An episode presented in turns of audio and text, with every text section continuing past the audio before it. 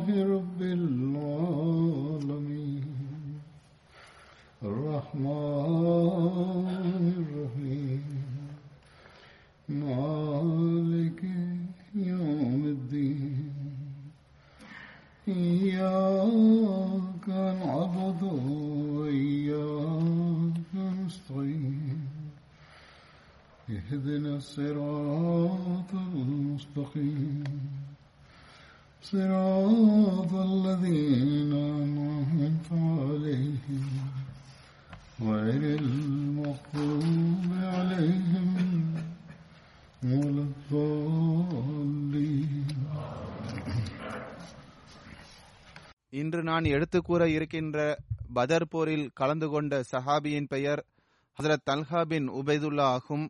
ஹசரத் தல்ஹா அவர்கள் பனு தைம் பின் முர்ரா கோத்தத்தை சார்ந்தவர்.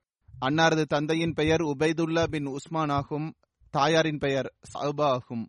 இவர்களது தாயார் ஹசரத் அப்துல்லா பின் அம்மாது ஹசரமியின் மகளும் ஹசரத் அலா பின் ஹசரமியின் சகோதரியும் ஆவார்கள். ஹசரத் தல்ஹா அவர்களின் சுட்டு பெயர் அபு முகமது ஆகும். ஹசரத் தல்ஹா பின் ஹசரமி அவர்களின் தந்தையின் பெயர் அப்துல்லா பின் அப்பாது ஹசரமி ஆகும். ஹசரத் அலா ஹசரத் ஹசரே மவுத் என்ற இடத்தை சார்ந்தவர் ஆவார். மேலும் ஹர்ப் பின் உமையாவின் நட்பு கோத்திரத்தை சார்ந்தவராக இருந்தார். ஹசரத் நபிசல்லா அலிசல்லம் அவர்கள் அன்னாரை பெஹ்ரைனிற்கு கண்காணிப்பாளராக நியமித்தார்கள். மரணமடையும் வரை பெஹ்ரைனின் கண்காணிப்பாளராக அன்னார் திகழ்ந்தார்கள். அன்னாரது மரணம் ஹசரத் உமர் அவர்களின் ஹிலாஃபத் காலகட்டத்தில் ஹிஜ்ரி பதினாலாம் ஆண்டு நிகழ்ந்தது.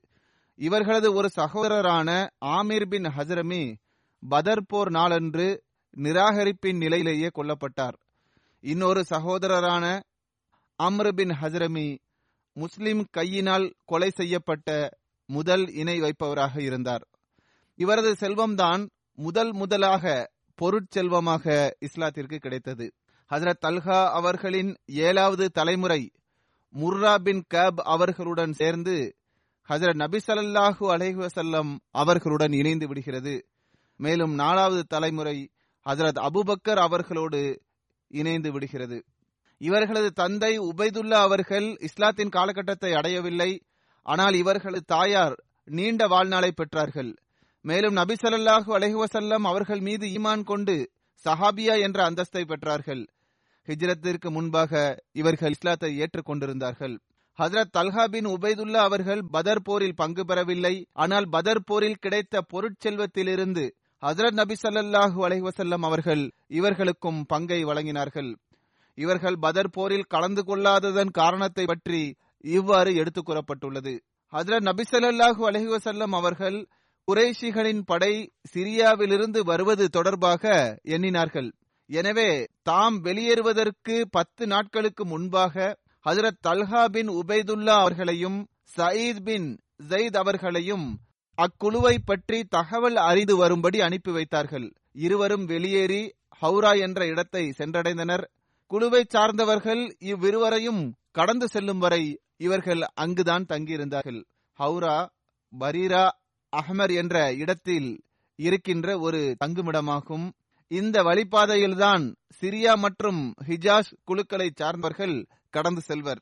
எவ்வாறு இருப்பினும் ஹசரத் தல்ஹா மற்றும் ஹசரத் சயீத் அவர்கள் திரும்பி வருவதற்கு முன்பாகவே இதை பற்றிய தகவல் ஹசரத் நபி சல்லாஹூ அலைவசல்லம் அவர்களுக்கு கிடைத்தது. எனவே பெருமானார் சல்லா அலைசல்லம் அவர்கள் சஹாபாக்களை அழைத்து குறைஷிகளை எதிர்கொள்ளும் எண்ணத்தில் வெளியேறினார்கள். ஆனால் குழுவை சார்ந்தவர்கள் சஹல் பகுதி வழியாக வேகமாக சென்று விட்டனர் இதை பற்றி இதற்கு முன்பும் எடுத்துக் கூறப்பட்டு விட்டது. மேலும் மக்காவை சார்ந்த நிராகரிப்பவர்களின் குழுவை சார்ந்தவர்கள் தம்மை தேடி வந்தவர்களிடமிருந்து தப்பித்துக் கொள்வதற்காக இரவு பகலாக சென்று கொண்டிருந்தனர். ஹசரத் அல்ஹா பின் உபேதுல்லா மற்றும் ஹசரத் சயீத் பின் ஜயீத் ஆகியோர் ஹஜரத் நபி ஸல்லல்லாஹு அலைஹி அவர்களுக்கு இக்குழுவை பற்றிய தகவலை கொடுப்பதற்காக வெளியேறினர். பெருமானார் சல்லா அலிசல்லம் அவர்கள் பதர் போருக்காக வெளியேறிய விஷயம் இந்த இருவருக்கும் தெரியாமல் இருந்தது. இவர்கள் மதினா வந்தடைந்த நாளில் ஹதர நபி ஸல்லல்லாஹு அலைஹி வஸல்லம் அவர்கள் குரேஷி படையுடன் பதர் மைதானத்தில் போர் செய்தார்கள். இவ்விருவரும் பெருமானார் சல்லல்லாஹு அலைஹி அவர்களை சந்திக்க மதீனாவிலிருந்து வெளியேறினர். பெருமானார் சல்லல்லாஹு அலைஹி அவர்கள் பதர் மைதானத்திலிருந்து வெளியேறிய பிறகு துர்பான் என்ற இடத்தில் இவர்களை சந்தித்தார்கள். துர்பான் என்ற இடமும் மதினாவிலிருந்து பத்தொன்பது மைல் தொலைவில் உள்ள ஒரு பள்ளத்தாக்கு ஆகும். இங்கு சுவையான தண்ணீரை கொண்ட கிணறுகள் அதிகமாக இருக்கின்றன. பதர் போருக்காக சென்றபோது ஹசரத் நபிசல்லா மற்றும் ஹசரத் சயீத் ஆகியோர் பதர் போரில் கலந்து கொள்ளவில்லை. ஆனால் நான் ஏற்கனவே கூறியது போன்று பெருமானார் சல்லல்லாஹு அலஹிவசல்லம் அவர்கள் பதர் போரில் கிடைத்த பொருட்செல்வத்திலிருந்து இவர்களுக்கு பங்கு வழங்கினார்கள். இவ்விருவரும் பதர் போரில் பங்கு பெற்றவர்களில் இணைக்கப்பட்டார்கள்.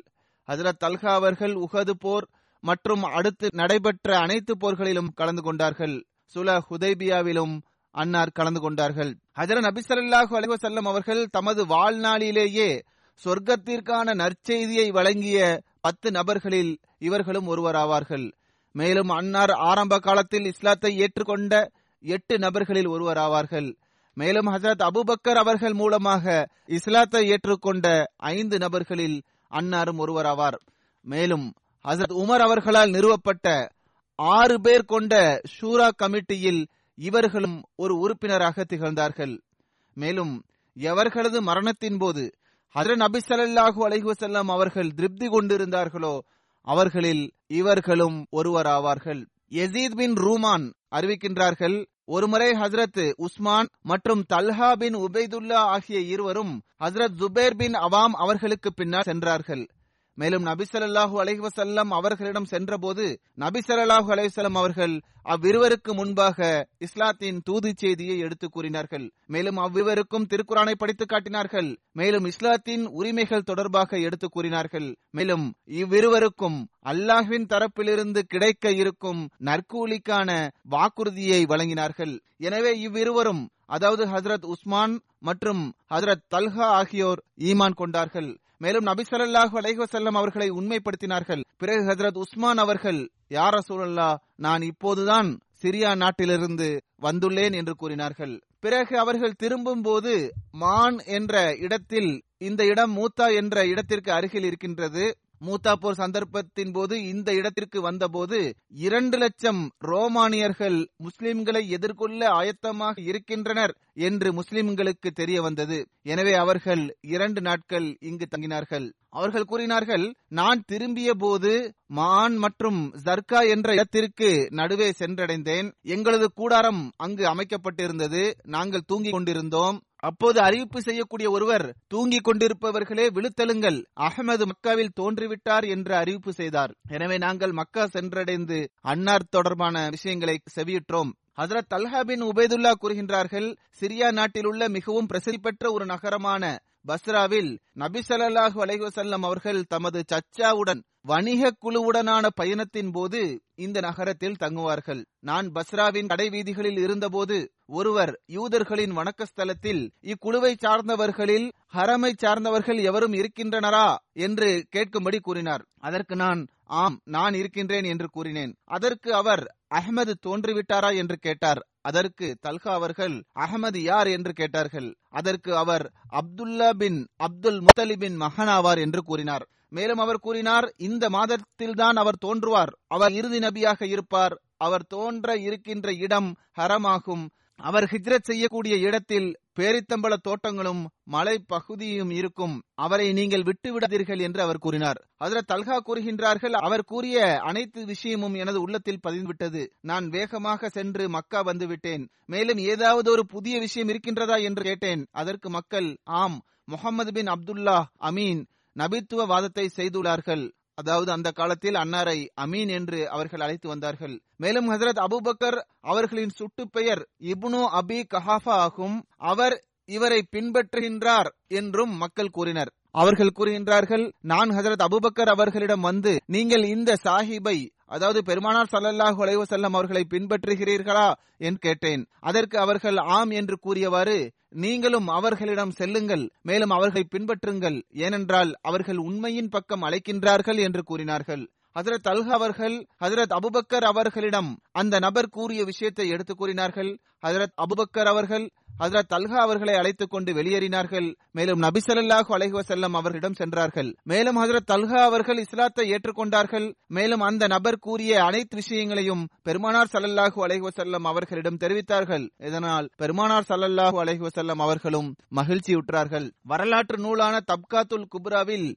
இந்த குறிப்பும் இடம்பெற்றுள்ளது. அதாவது ஹசரத் தல்ஹா அவர்கள் இஸ்லாத்தை ஏற்றுக்கொண்ட போது நௌஃபல் பின் ஹுவேலத் பின் அத்வியா என்பவன் அன்னாரையும் ஹசரத் அபுபக்கர் அவர்களையும் ஒரே கயிற்றினால் கட்டினான். எனவேதான் அன்னாரையும் ஹசரத் அபுபக்கர் அவர்களையும் கரீனைன் அதாவது இரண்டு நண்பர்கள் என்று அழைக்கின்றார்கள். நௌஃபல் குறைஷிகளுக்கு மத்தியில் தமது கடுமைத்தனத்தினால் பிரபலியமடைந்திருந்தான் ஹசரத் தல்கா அவர்களை கட்டி போட்டதில் அன்னாரது சகோதரரான உஸ்மான் பின் உபைதுல்லாகவும் இருந்தார். இவர்கள் ஏன் கட்டப்பட்டனர் என்றால் இவர்களை நபி ஸல்லல்லாஹு அலைஹசல்லம் அவர்களை சந்திக்க செல்ல விடக்கூடாது. மேலும் இஸ்லாத்தை விட்டுவிட்டு இவர்கள் வெளியே வந்து விட வேண்டும் என்பதற்காக கட்டி போடப்பட்டனர். இப்னு இமாம் பெஹேக்கு எழுதியுள்ளார்கள் அதில் நபி ஸல்லல்லாஹு அலைஹி அவர்கள் இவர்களுக்காக துவா செய்தார்கள். அல்லாஹுவே அத்வியாவின் தீங்குகளிலிருந்து அவர்களை காப்பாற்றுவாயாக. ஹசரத் மசூத் பின் கயாஸ் அறிவிக்கின்றார்கள் ஒரு நாள் சஃபா மர்வா ஆகியவற்றிற்கிடையே நான் வளம் வந்து கொண்டிருந்தேன். அப்போது அதிகம் அதிகமான மக்கள் ஒரு இளைஞரை பின்தொடர்ந்து சென்று கொண்டிருப்பதை நான் கண்டேன். மேலும் அந்த இளைஞரது கையும் கழுத்தும் கட்டப்பட்டிருந்தது. நான் இவர் யார்? என்று கேட்டேன். அதற்கு மக்கள் தல்ஹா பின் உபைதுல்லா மார்க்கமற்றவராக ஆகிவிட்டார் என்று கூறினர். மேலும் தல்ஹா அவர்களது தாயார் சல்பாவும் அவர்களுக்கு பின்னால் கடும் கோபத்துடன் அவர்களை ஏசி பேசியவாறு பின்னால் சென்று கொண்டிருந்தார்கள். அப்துல்லா பின் சாது தனது தந்தையிடமிருந்து அறிவிக்கின்றார் ஹசரத் நபி ஸல்லல்லாஹு அலைவசல்லம் அவர்கள் மதீனாவிற்கு ஹிஜ்ரத் செய்தவாறு ஹிஜாஸிற்கு அருகில் இருக்கின்ற ஹர்ரார் என்ற பள்ளத்தாக்கு வழியே சென்றார்கள். ஹர்ரார் மதினாவில் இருக்கின்ற பள்ளத்தாக்கில் ஒன்றாகும் என்று கூறப்படுகின்றது. அப்போது காலை பொழுதில் சிரியாவிலிருந்து குழுவுடன் வந்திருந்த ஹசரத் அல்ஹா பின் உபைதுல்லா அவர்களை சந்தித்தார்கள். அவர்கள் பெருமானார் சல்லா அலிசல்லம் அவர்களுக்கும் ஹசரத் அபுபக்கர் அவர்களுக்கும் சிரியா நாட்டின் ஆடைகளை அணிவித்தார்கள். மேலும் பெருமானார் சல்லல்லாஹு அலைவசல்லம் அவர்களிடம் மதீனாவை சார்ந்தவர்கள் நீண்ட காலமாக உங்களை எதிர்பார்த்து கொண்டிருக்கின்றார்கள் என்ற தகவலையும் அன்னாரிடம் தெரிவித்தார்கள். பிறகு பெருமானார் சல்லா அலிசல்லம் அவர்கள் மிக வேகமாக சென்றார்கள். மேலும் ஹசரத் தல்கா அவர்கள் மக்கா சென்று விட்டார்கள். பிறகு அவர்கள் தமது பணிகளை முடித்துவிட்டு ஹசரத் அபுபக்கர் அவர்களின் வீட்டில் உள்ளவர்களை தம்முடன் அழைத்துக் கொண்டு மதீனா வந்தடைந்தார்கள்.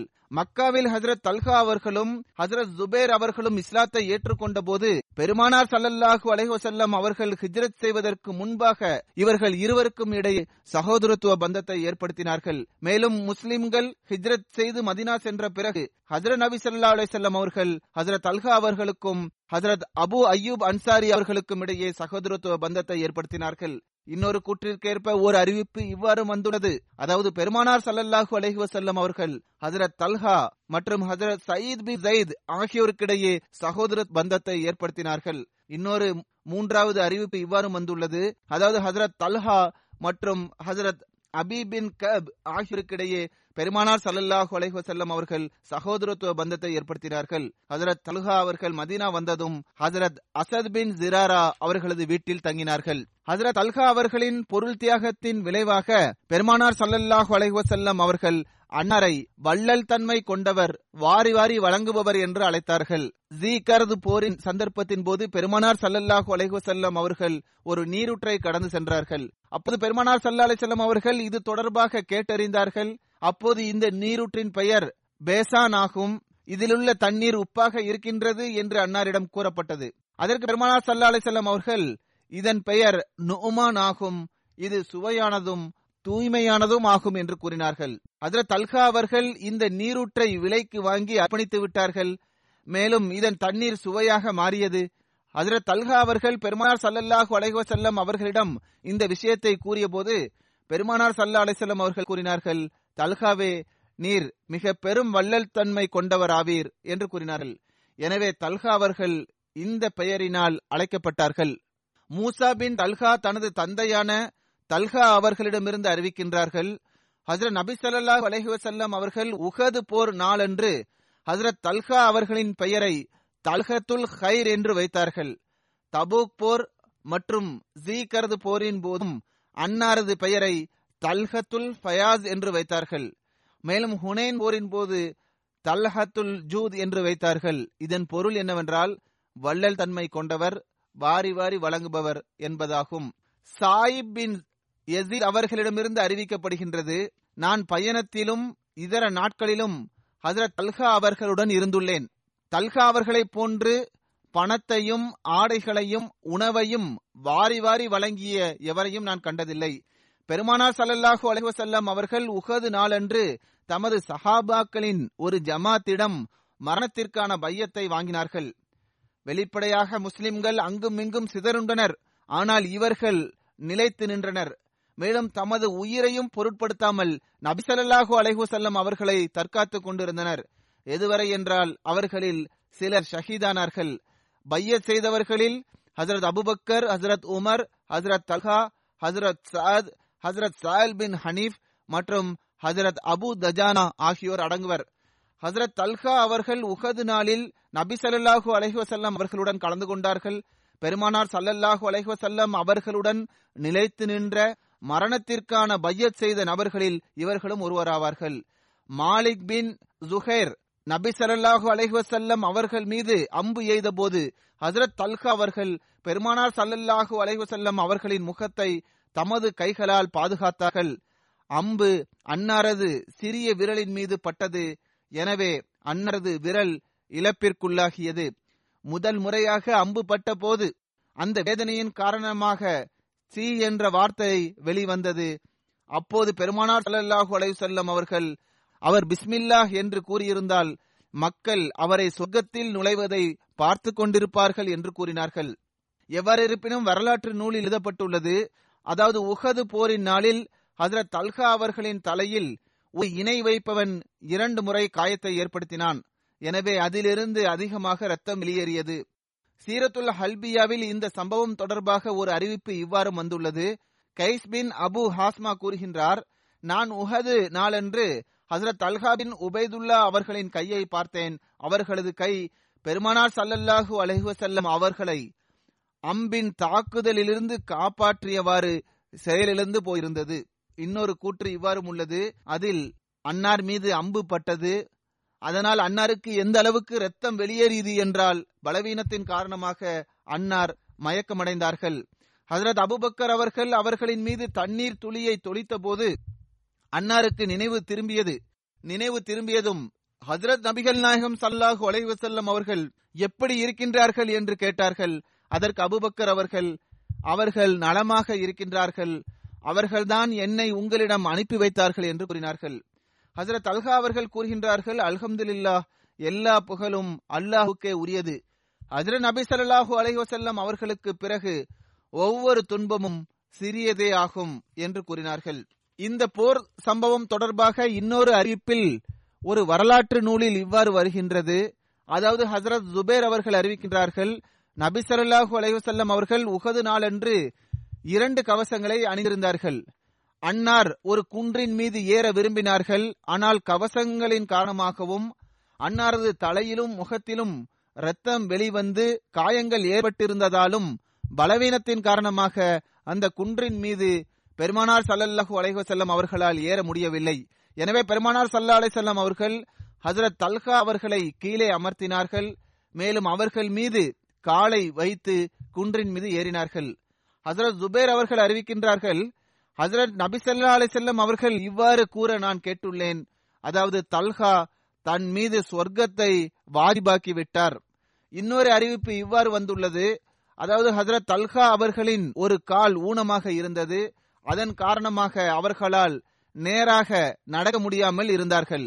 பெருமானார் சல்லா அலை செல்லம் அவர்களை தல்ஹா அவர்கள் தூக்கிய போது அவர்கள் மிகவும் முயற்சி செய்து பெருமானார் சல்லல்லாஹு அலைஹி அவர்களுக்கு எந்த கஷ்டமும் ஏற்பட்டு விடக்கூடாது என்பதற்காக தமது பாதங்களை சரியாக வைத்தார்கள்.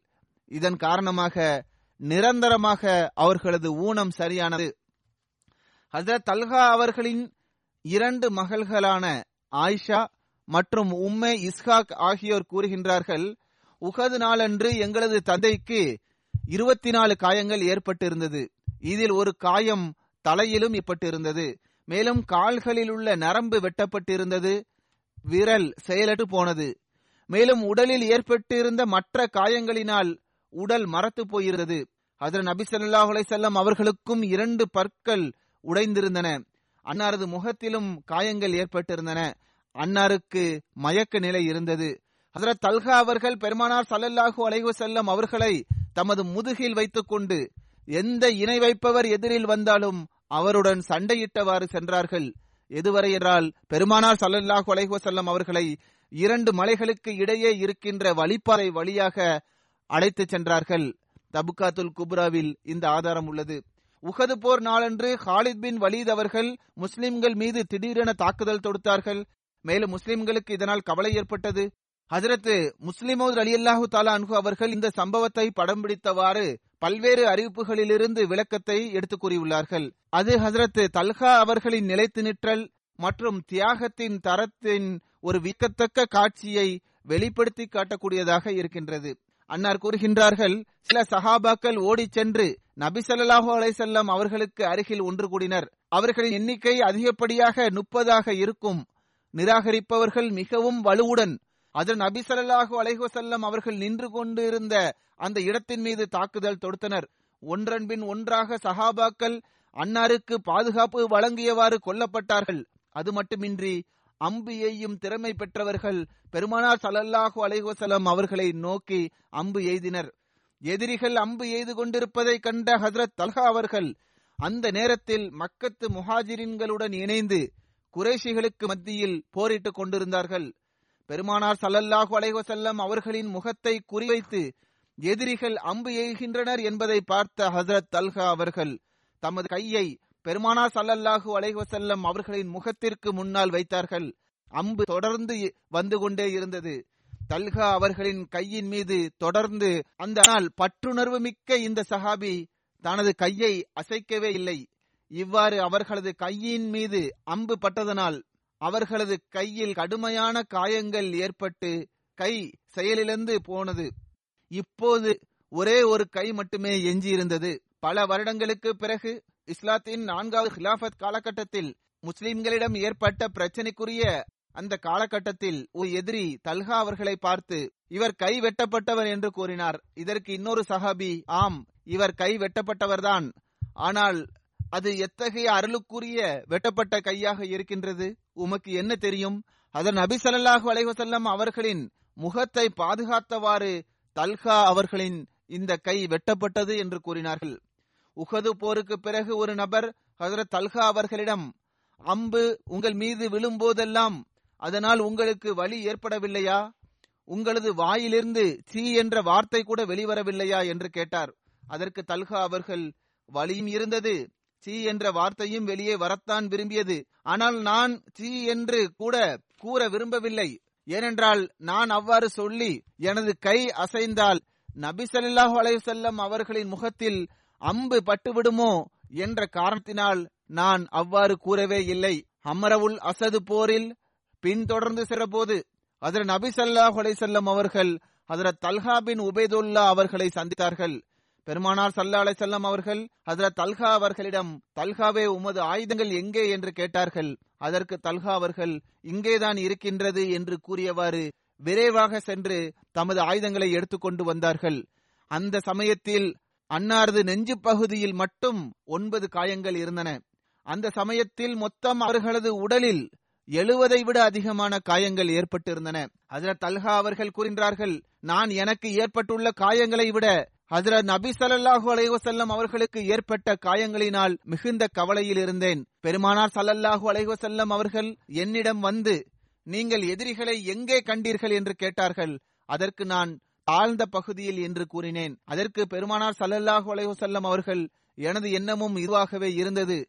குறைசிகளை பொறுத்தவரை அவர்களுக்கு நம்முடன் இனி ஒருபோதும் இவ்வாறான சந்தர்ப்பம் ஏற்படாது. அல்லாஹ் நமது கைகளின் மூலமாக மக்காவை வெற்றி பெறச் செய்வான் என்று கூறினார்கள். தபூக் போர் சந்தர்ப்பத்தின் போது பெருமானார் ஸல்லல்லாஹு அலைஹுவசல்லம் அவர்களுக்கு சில நயவஞ்சகர்கள் சுவைலம் என்ற யூதனுடைய வீட்டில் ஒன்று கூடி இருக்கின்றார்கள் என்ற தகவல் கிடைத்தது. ஜாசூம் என்ற பகுதிக்கு அருகில் அவனது வீடு இருந்தது. அங்கு அபு ஹேஷம் பின் தைஹானின் கிணறு இருந்தது. அதன் தண்ணீர் மிகவும் நன்றாக இருக்கும். பெருமானார் சல்லா அலைசல்லம் அவர்கள் அந்த தண்ணீரை அறிந்து இருக்கின்றார்கள்.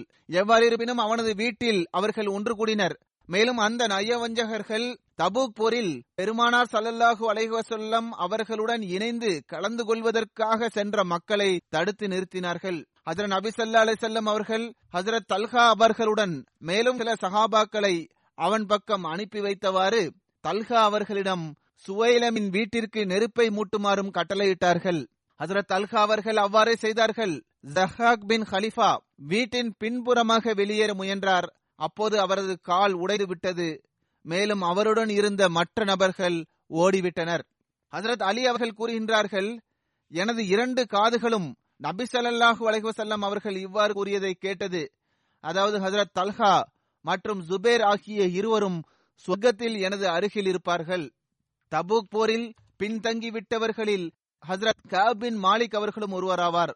அவர்கள் புறக்கணிக்கப்பட்டார்கள். நாற்பது நாட்களுக்கு பிறகு அல்லாஹ் அவர்களின் தௌபாவை ஏற்றுக்கொண்டான். மன்னிப்பிற்கான அறிவிப்பு செய்யப்பட்டது. பள்ளிவாசலில் நபி ஸல்லல்லாஹு அலைஹி அவர்களை சந்திப்பதற்காக இவர்கள் வந்தபோது ஹசரத் தல்ஹா அவர்கள் முன்வந்து ஹசரத் காப் அவர்களிடம் கை குலுக்கினார்கள். மேலும் அவர்களுக்கு வாழ்த்துக்களை கூறினார்கள். ஹசரத் அல்ஹா அவர்களை தவிர அந்த சமயத்தில் அந்த சபையிலிருந்து வேறு எவரும் எழுந்து வரவில்லை.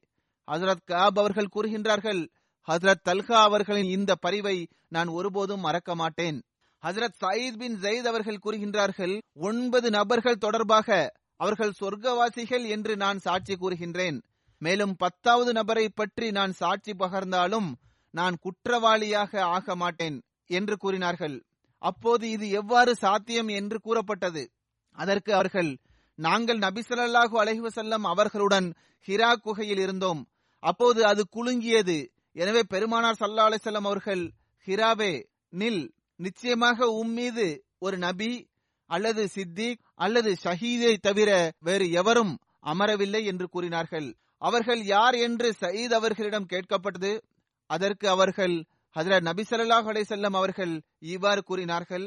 அதாவது Abu Bakr Umar Usman Ali Talha Zubair Saad மற்றும் அப்துல் ரஹ்மான் பின் அவுஃப் ஆகியோர் ஆவர் என்று கூறினார்கள். இவர்கள் ஒன்பது நபர்கள் ஆவர். பத்தாவது நபர் யார் என்று கேட்கப்பட்டது. அதற்கு அவர்கள் சிறிது நேரம் தயங்கினார்கள். பிறகு பத்தாவது நபர் நான் தான் என்று கூறினார்கள். அதாவது பத்தாவது நபர் ஹஸ்ரத் சயீத் பின் ஜயீத் ஆவார்கள். ஹஸ்ரத் சயீத் பின் ஜுபேர் அறிவிக்கின்றார்கள் ஹசரத் அபுபக்கர் ஹசரத் உமர் ஹசரத் உஸ்மான் ஹசரத் அலி ஹசரத் தல்ஹா ஹசரத் ஜுபேர் ஹசரத் சயத் ஹசரத் அப்துல் ரஹ்மான் ஹசரத் சயீத் பின் ஜயீத் ஆகியோரின் அந்தஸ்து எந்த அளவுக்கு இருக்கின்றதென்றால் போர்க்களத்தில் இவர்கள் பெருமானார் சல்லல்லாஹு அலைவசல்லம் அவர்களுக்கு முன்னால் நின்றவாறு சண்டையிட்டார்கள். மேலும் தொழுகையில் பெருமானார் சல்லல்லாஹு அலைவசல்லம் அவர்களுக்கு பின்னால் இவர்கள் நிற்பார்கள். ஹசரத் ஜாபிர் பின் அப்துல்லா கூறுகின்றார்கள் நபி ஸல்லல்லாஹு அலைஹி அவர்கள் கூறினார்கள் எவர் ஒருவர் ஏதாவது ஒரு ஷஹீதை நடந்து செல்வதை போன்று காண விரும்பினால் பிறகு அவர் தல்ஹா பின் உபைதுல்லா அவர்களை கண்டுகொள்ளட்டும். ஹஜரத் மூசா பின் தல்ஹா மற்றும் ஹசரத் ஈசா பின் தல்ஹா ஆகியோர் தனது தந்தையான ஹசரத் தல்ஹா பின் உபைதுல்லா அவர்களிடமிருந்து அறிவிக்கின்றார்கள்.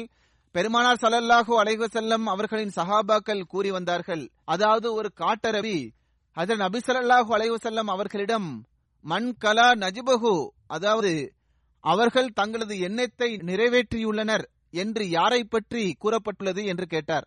அந்த காட்டரபியின் கேள்விக்கு பெருமானார் சல்லா செல்லம் அவர்கள் எந்த பதிலும் அளிக்கவில்லை. மீண்டும் அவர் கேட்டார் ஆனால் சல்லல்லாஹு அலைஹசல்லம் அவர்கள் எந்த பதிலும் அளிக்கவில்லை. மீண்டும் அவர் கேட்டார் மூன்றாவது முறையும் பெருமானார் சல்லா செல்லம் அவர்கள் எந்த பதிலையும் அளிக்கவில்லை. அவர்கள் கூறுகின்றார்கள் பிறகு நான் பள்ளிவாசலின் கதவுக்கு முன்னால் வந்தேன். அப்போது நான் பச்சை நிற ஆடையை அணிந்திருந்தேன். பெருமானார் சல்லா அலிசல்லாம் அவர்கள் என்னை கண்டபோது அதாவது ஹசரத் தல்ஹா அவர்களை கண்டபோது மண்கலா நஜிபஹு அதாவது அவர்கள் தங்களது எண்ணத்தை நிறைவேற்றியுள்ளனர் என்று யாரை பற்றி கூறப்பட்டுள்ளது என்று கேள்வி கேட்ட அந்த நபர் எங்கே என்று கேட்டார்கள். அதற்கு அந்த காரரபி யார சூழல்லா நான் இருக்கின்றேன் என்று கூறினார். அதற்கு பெருமானார் சல்லா அலிசல்லாம் அவர்கள் என் பக்கம் சைகை செய்தார்கள். அதில் தல்கா அவர்கள் கூறுகின்றார்கள் என் பக்கம் சைகை செய்தவாறு பாருங்கள் இவர்தான் மண்கலா நஜிபகு அதாவது தங்கள் எண்ணத்தை நிறைவேற்றியுள்ளனர் என்பதற்கு உரிமை படைத்தவர் இவரே ஆவார் என்று பெருமானார் சல்லா அலிசல்லாம் அவர்கள் கூறினார்கள். அப்துல் ரஹ்மான் பின் உஸ்மான் கூறுகின்றார்கள் ஒருமுறை நாங்கள் ஹசரத் தல்ஹா பின் உபைதுல்லா அவர்களுடன் இருந்தோம் நாங்கள் இஹ்ராம் அணிந்திருந்தோம் ஒரு நபர் எங்களிடம் அன்பளிப்பாக ஒரு பறவையை கொண்டு வந்தார். அப்போது ஹசரத் அல்கா அவர்கள் உறங்கிக் கொண்டிருந்தார்கள். எங்களில் சிலர் அதனை உண்டோம் மேலும் சிலர் அதனை உண்பதிலிருந்து விலகி இருந்தனர் அல்கா அவர்கள் கண் விழித்த பிறகு எவர்கள் அதை உண்டார்களோ அவர்களிடம் மேலும் தொடர்பை அதிகரித்தார்கள். மேலும் கூறினார்கள் நாங்களும் இஹ்ராம் சந்தர்ப்பத்தில் மற்றொருவரின் வேட்டை உணவை பெருமானார் சல்லல்லாஹு அலைஹி அவர்கள் இருக்கும்போது சாப்பிட்டிருக்கின்றோம் ஹசரத் உமர் அவர்களால் விடுதலை செய்யப்பட்ட அஸ்லம் அறிவிக்கின்றார்கள். ஹசரத் உமர் அவர்கள் ஹசரத் அல்ஹா பின் உபைதுல்லா அவர்களின் உடலில் இரண்டு ஆடைகளை கண்டார்கள். அது சிவந்த செம்மண்ணால் நிறமாக்கப்பட்டிருந்தது. ஆனால் அப்போது ஹசரத் தல்கா அவர்கள் இஹ்ராமில் இருந்தார்கள். ஹசரத் உமர் அவர்கள் தல்கா அவர்களிடம் தல்காவே இந்த இரண்டு ஆடைகளின் நிலை என்ன? அதாவது இந்த ஆடைகள் ஏன் நிறமாக்கப்பட்டிருக்கின்றது என்று கேட்டார்கள். அதற்கு அவர்கள் அமீருல் முமினின் அவர்களே நான் மண்ணை கொண்டு இதனை நிறமாக்கியுள்ளேன் என்று கூறினார்கள். அதற்கு உமர் அவர்கள் சஹாபாக்களின் கூட்டத்தினரே நீங்கள் இமமாக இருக்கின்றீர்கள் மக்கள் உங்களை பின்பற்றுகின்றார்கள்.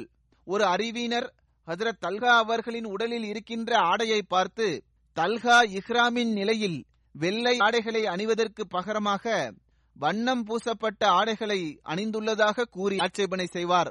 ஆனால் அவரோ நீங்கள் எந்த நிறத்தை கொண்டு வண்ணம் பூசினாலும் அவ்வாறே ஆட்சேபனை செய்வார். இன்னொரு அறிவிப்பில் அதிகப்படியான இந்த சொற்களும் வந்துள்ளது. அதாவது ஹசரத் உமர் அவர்கள் கூறினார்கள் இஹ்ராம் அணியக்கூடியவர்களுக்கு மிகவும் சிறந்த ஆடை வெள்ளை நிறத்திலான ஆடையாகும். எனவே மக்களை சந்தேகத்தில் ஆழ்த்த வேண்டாம். ஹசரத் ஹசன் அவர்கள் தரப்பிலிருந்து அறிவிக்கப்படுகின்றது ஹசரத் தல்ஹா பின் உபைதுல்லா அவர்கள் ஒரு நிலத்தை ஹசரத் உஸ்மான் பின் கஃபான் அவர்களிடம் ஏழு லட்சம் திர்ஹமிற்கு விற்றுவிட்டார்கள். ஹசரத் உஸ்மான் அவர்கள் இந்த தொகையை அவர்களுக்கு கொடுத்தார்கள். ஹசரத் தல்ஹா அவர்கள் இந்த தொகையை தனது வீட்டிற்கு எடுத்துக்கொண்டு வந்தபோது கூறினார்கள் ஒருவரிடம் இரவு முழுவதும் இவ்வளவு பெரிய தொகை இருந்தால் பிறகு அவர் தொடர்பாக இறைவன் தரப்பிலிருந்து என்ன கட்டளை இறங்கும் என்பது யாருக்குத்தான் தெரியும்? வாழ்நாள் மற்றும் மரணம் தொடர்பாக எவருக்கும் எதுவும் தெரியாது. எனவே ஹசரத் தல்ஹா அவர்கள் மதீனாவின் வீதிகளில் இரவு முழுவதும் இந்த தொகையை தேவையுடையவர்களுக்கு பங்கிட்டு கொடுப்பதற்காக சுற்றித் திரிந்தார்கள் எதுவரை என்றால் காலை விடிந்தது. அப்போது இந்த தொகையில் ஒரு திருகம் கூட அவர்களிடம் எஞ்சியிருக்கவில்லை. இப்னு ஜரீர் அறிவிக்கின்றார்கள் ஹசரத் உஸ்மா அவர்கள் பள்ளிவாசலிலிருந்து வெளியே வந்தபோது ஹசரத் தல்ஹா அவர்களை அன்னார் சந்தித்தார்கள். ஹசரத் தல்ஹா அவர்கள் கூறினார்கள் உங்களது ஐம்பது ஆயிரம் திருகம் என்னிடம் இருந்தது நான் அதை உங்களிடம் பெற்றிருந்தேன். அதை என்னிடமிருந்து பெற்றுக் கொள்வதற்காக நீங்கள் ஒரு நபரை அனுப்பி வையுங்கள் என்று கூறினார்கள். அதாவது ஏதோ ஒரு சந்தர்ப்பத்தில் அவர்கள் அந்த தொகையை பெற்றிருந்தார்கள். எனவே இப்போது ஏற்பாடு செய்யப்பட்டு விட்டது. எனவே அதை திரும்ப பெற்றுக் கொள்ளுங்கள் என்று கூறினார்கள். இதை கேட்ட உஸ்மான் அவர்கள் கூறினார்கள் உங்களது வள்ளல் தன்மையின் காரணமாக நான் அதனை உங்களுக்கு அன்பளிப்பாக வழங்கிவிட்டேன் என்று கூறினார்கள். ஹசரத் தல்கா அவர்களின் ஷஹாதத் ஜமல் போரின் போது நிகழ்ந்தது. இது தொடர்பாக இந்த அறிவிப்பும் வந்துள்ளது. கைஸ் பின் அபு ஹாஷிம் அறிவிக்கின்றார்கள் மர்வான் பின் ஹக்கம் என்பவன் ஒட்டக போரின் போது ஹசரத் தல்கா அவர்களின் முட்டுப்பகுதியில் அம்பை எய்தான். எனவே அவர்களின் நரம்பிலிருந்து இரத்தம் வெளியேறியது. அதை அவர்கள் கையால் பிடித்தபோது இரத்தம் நின்றுவிடும். ஆனால் விட்டுவிடும் போது ரத்தம் வெளியேறி வந்தது.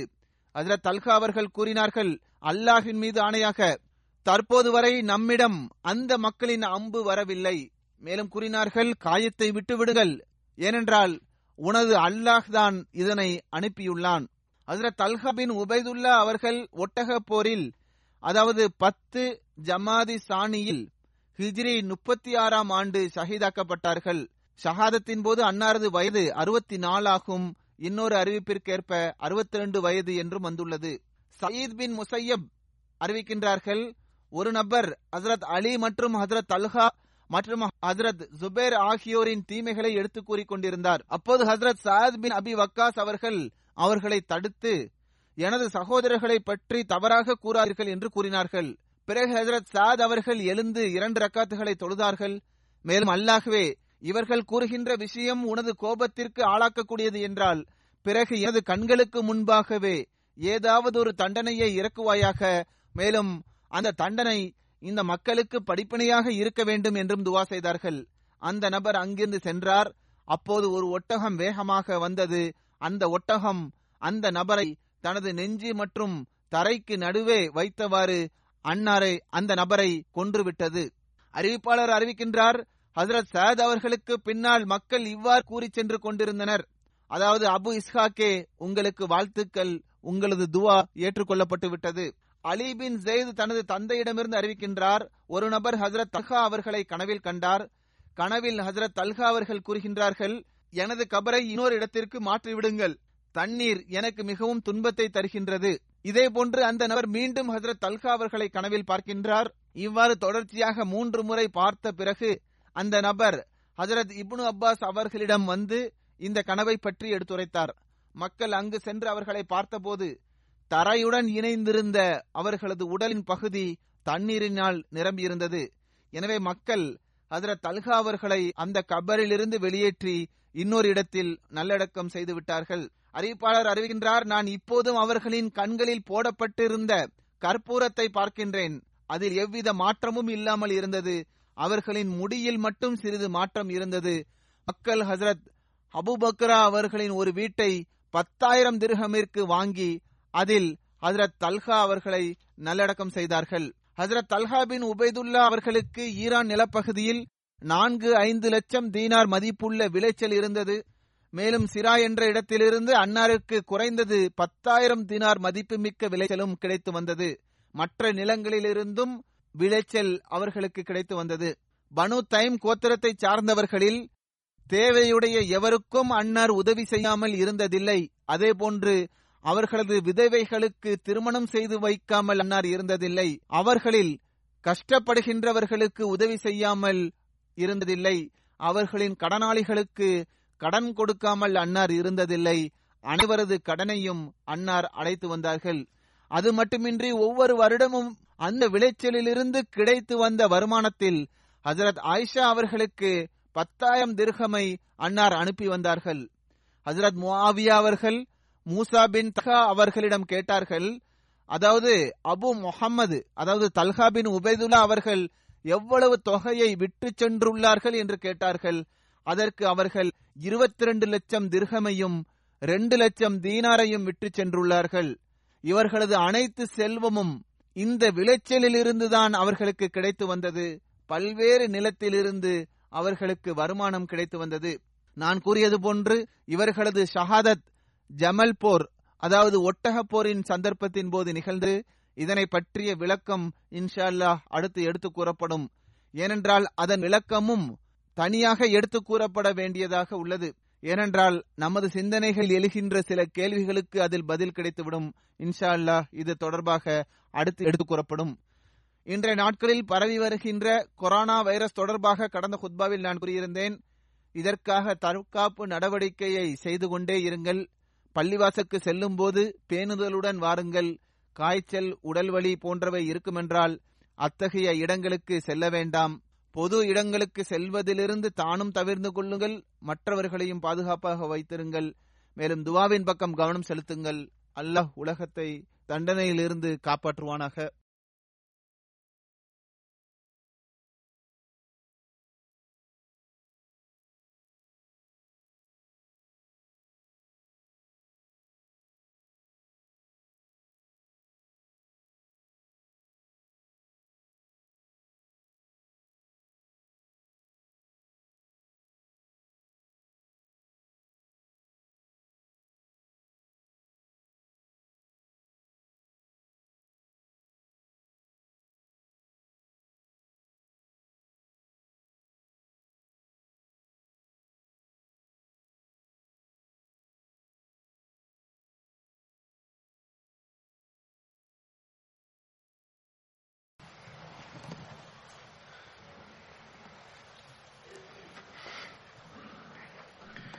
الحمد لله الحمد لله نحمده ونستعينه ونستغفره ونؤمن به ونتوكل عليه. ونعوذ بالله من شرور أنفسنا ومن سيئات أعمالنا. من يهده الله فلا مضل له ومن يضلل فلا هادي له. ونشهد أن لا إله إلا الله ونشهد أن محمدا عبده ورسوله. عباد الله رحمكم الله.